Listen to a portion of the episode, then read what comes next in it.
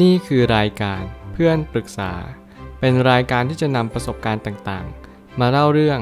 ร้อยเรียงเรื่องราว ให้เกิดประโยชน์แก่ผู้ฟังครับ สวัสดีครับผมแอดมินเพจเพื่อนปรึกษาครับ วันนี้ผมอยากจะมาชวนคุยเรื่อง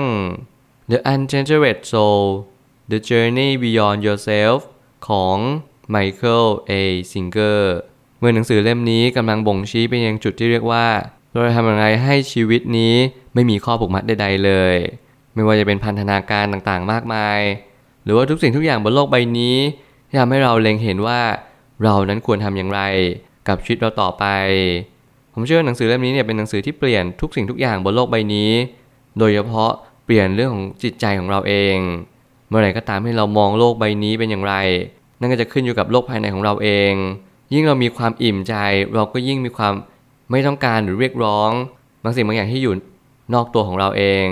นี่เป็นสิ่งที่ชี้วัดว่าโลกใบนี้กำลังขับเคลื่อนไปข้างหน้าอย่างไม่หยุดยัง้ง มันอยู่ที่ว่าเราเนี่ยสามารถที่จะขับเคลื่อนต่อไปอย่างอนาคตได้อย่างถูกวิธีหรือเปล่า บางทีบางสิ่งแล้วก็บางอย่าง มาบอกเราเสมอว่าเราควรจะปรับเปลี่ยนอะไรบ้าง แต่บางทีมันก็สายเกินไป และบางทีมันก็อาจจะไม่สามารถแก้ไขอะไรได้อีกแล้ว เพราะโลกใบนี้นั้น กำลังมาย้ำเตือนเราในจุดจุดเดียวกันนั่นก็คือตัวของเราเอง ผมไม่ตั้งคำถามขึ้นมาว่า จิตวิญญาณที่ไม่มีข้อผูกมัดใดๆ รวมไปถึงพันธนาการที่ร้อยรัดนั้น ก็จึงเป็นความรู้สึกที่ดีสื่อไป แน่นอนว่าความรู้สึกที่ดีต่อชีวิตของเรา มันกำลังกระบ่งชี้ว่าเรามีความสุขต่อชีวิตนั้นอย่างไร ยิ่งเรามีความสุขต่อชีวิต เราก็ยิ่งมีความเข้าใจว่าชีวิตนี้กำลังแจ้งเตือนหรือว่ากำลังส่งสัญญาณอะไรให้เรารับรู้ แต่แล้วเราก็ต้องเรียนรู้ที่จะเข้าใจความจริงอยู่ข้อหนึ่งว่า เราไม่สามารถที่จะปลดแอกตัวเองได้อย่างหนึ่งร้อยเปอร์เซ็นต์ตราบใดที่เราอยู่บนโลกใบนี้ตราบใดที่เรายังพบเจอผู้คนมากมาย มันมีแต่ภาระมีแต่ความรับผิดชอบเต็มไปหมดเลย ยิ่งเราโตขึ้นมาทุกคนรับรู้เป็นภาพเดียวกันว่า เรามีความรับผิดชอบที่เพิ่มมากขึ้นเป็นเงาตามตัว อายุที่เพิ่มมากขึ้น เราก็พร้อมที่จะมีความรับผิดชอบมากมาย ไม่ว่าจะเป็นสิ่งใดสิ่งหนึ่งที่มันเกิดขึ้นมา แล้วเราก็ต้องยอมรับในสิ่งที่มันเกิดขึ้นเท่านั้นเอง นี่ยังเป็นสิ่งที่เน้นย้ำว่าชีวิตนั้นกำลังกำหนดกะเกณฑ์อะไรเราบางอย่าง มันเหมือนกับว่ามันบีบบังคับ เราให้เราต้องทำบางสิ่งบางอย่าง ตัวเราให้เราเป็นในทุกวันนี้ เราเป็นตัวเองกันจริงๆหรือเปล่า หรือเราโดนครอบงำเราโดนเชฟโดยสังคม หรืออะไรก็ตามแต่ให้เราถูกหล่อหลอมให้เราเป็นแบบนี้ นี่คือคำถามนี่คือสิ่งที่เราควรจะตั้งแง่กับมัน และเราควรจะเปิดใจให้มากขึ้นว่าชีวิตนี้ไม่มีสูตรสาเร็จ ไม่มีอะไรเป็นหลักการตายตัวอยู่ที่เราเองว่าเราจะ รับมือกับมันด้วยวิถีทางใด อิสรภาพก็จะเป็นส่วนหนึ่งของเป้าหมายในแต่ละคน บางคนอิสรภาพทางกาย แต่ไม่เคยได้สัมผัสการมีอิสรภาพทางใจเลย นี่คือกลยุทธ์ในการใช้ชีวิตอย่างถูกวิธีนั่นคือ เราจะต้องหาอิสรภาพทางใจด้วย ไม่ได้มัวแต่ค้นหาแต่อิสรภาพทางกายอย่างเดียว เมื่อไหร่ก็ตามให้เรามีความสุขทางกาย เราจะเพิกเฉยความสุขทางใจไปโดยปริยาย โลกใบนี้กำลังขับเคลื่อน ไปยังเส้นทางอันไกลโพ้น แน่นอนจิตวิญญาณ เป็นสิ่งเดียวเท่านั้นที่อยู่กับเราตั้งแต่แรก และตายไปพร้อมกับเรา ร่างกายนี้เป็นเพียงแค่สสาร มันไม่สามารถมอบพลังงานให้กับเรา สิ่งที่มอบพลังงานให้อย่างเดียวกับเรานั่นก็คือจิตใจและพลังงาน ที่เรียกว่าจิตนั่นเอง สิ่งนี้เป็นสิ่งที่เน้นย้ำว่าเราควรดูแลจิตใจ เข้าถึงจิตวิญญาณที่เดิมแท้ของเราว่าเราเป็นคนแบบนี้จริง ๆ เมื่อไหร่ก็ให้เรามีคำถามเกิดขึ้นมาในจิตใจลองตั้งคำถามแล้วว่าสิ่งที่เราเป็นในทุกวันนี้เป็นอย่างสิ่งที่มันควรจะเป็นจริง ๆ หรือเปล่า หรือมันก็เป็นเพียงแค่สายใยที่มันโยงใยเข้าหากัน ไม่ได้มีความสำคัญอะไรต่อเราเลย นี่ยังเป็นคำถามที่เราต้องหาคำตอบทุกคน ซึ่งคำตอบขึ้นอยู่กับแต่ละบุคคลเท่านั้น อย่าลอกเลียนแบบกันเด็ดขาด การปลดแอกพันธะต่างๆ ย่อมเป็นสิ่งที่พอทำได้ แต่ต้องมีการรู้หลักการและมีวิธีการที่ชัดเจนก่อนเป็นอันดับแรกแน่นอนว่าเมื่อไหร่ก็ตามที่เราเข้าไปยังสงครามหนึ่ง เราย่อมอินไปกับมัน เราย่อมหลงไปกับมัน เราย่อมไม่เข้าใจว่าสิ่งที่เราเป็นผู้รู้ผู้ดูเนี่ยมันคืออะไร แน่นอนถ้าเกิดเปรียบเหมือนร่างกายเรา เรากำลังมีสงครามอันมากมายมหาศาลอย่างเช่น ความรู้สึกนึกคิด สิ่งที่มากระทบกระทั่งจิตใจของเรา เราสามารถแยกกายแยกใจออกจากกันได้ไหมสิ่งนี้เกิดขึ้นกับกาย สิ่งนี้เกิดขึ้นกับใจ สิ่งนี้เกิดขึ้นกับกายแล้วเราเรียนรู้และเข้าใจ ไม่จำเป็นต้องให้มันเกิดขึ้นกับใจโดยตรง นี่ยังเป็นการที่เรียกว่าการฝึกจิตฝึกใจแล้วก็เป็นวิธีการที่ รับมือกับสิ่งที่มันไม่น่าพอใจกับชีวิตของเรา แน่นอนเมื่อไหร่ก็ตามให้เราเจอ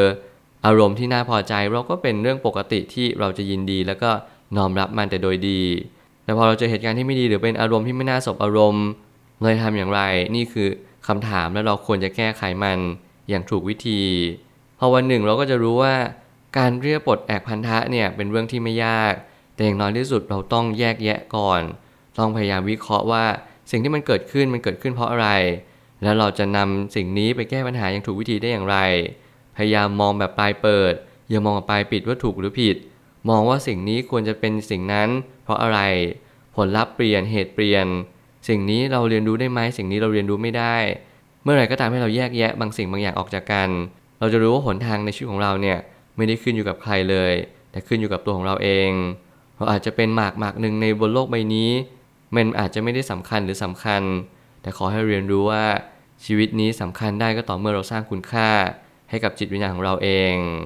เริ่มต้นที่จะแยกกายแยกใจก่อน ใจก็เป็นส่วนของมันกายเป็นอีกส่วน เรามาอยู่รวมกัน เพราะว่ามันต้องไปควบคู่กัน เมื่อไหร่ก็ตามที่บางสิ่งบางอย่างอยู่เดียว บางสิ่งบางอย่างอยู่คู่กัน เราจะอยู่คู่กันอย่างไรให้สมมาตรและสมดุล นี่คือความท้าทายอย่างยิ่ง เมื่อกายกับใจไม่หลอมรวมเป็นสิ่งเดียวกัน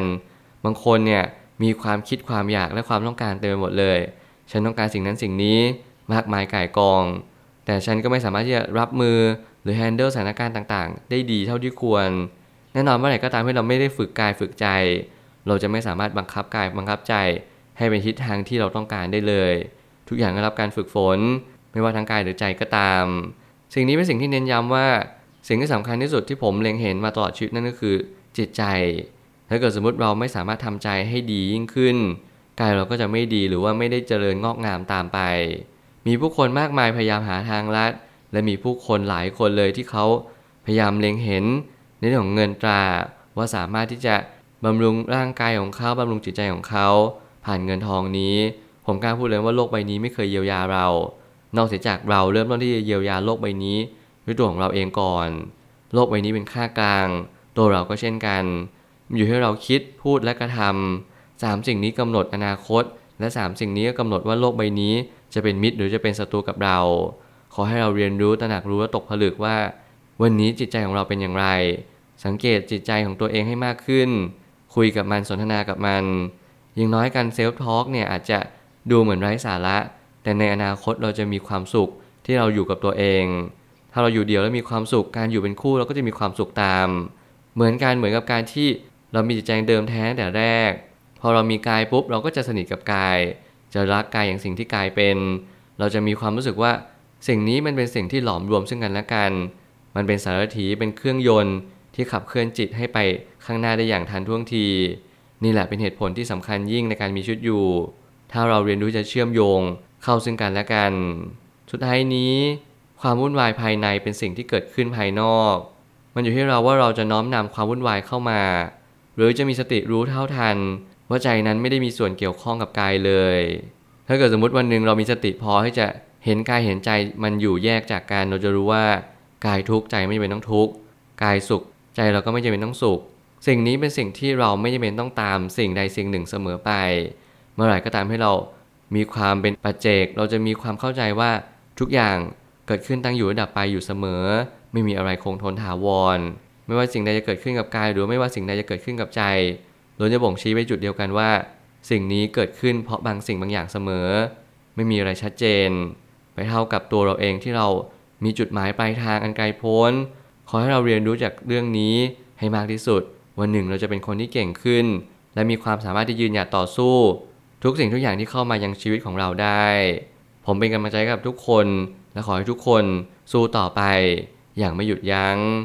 ผมเชื่อทุกปัญหาย่อมมีทางออกเสมอ ขอบคุณครับ รวมถึงคุณสามารถแชร์ประสบการณ์ ผ่านทาง Facebook Twitter และ YouTube และอย่าลืมติด Hashtag เพื่อนปรึกษาหรือ f r ร e n d t a l k ด้วยนะครับ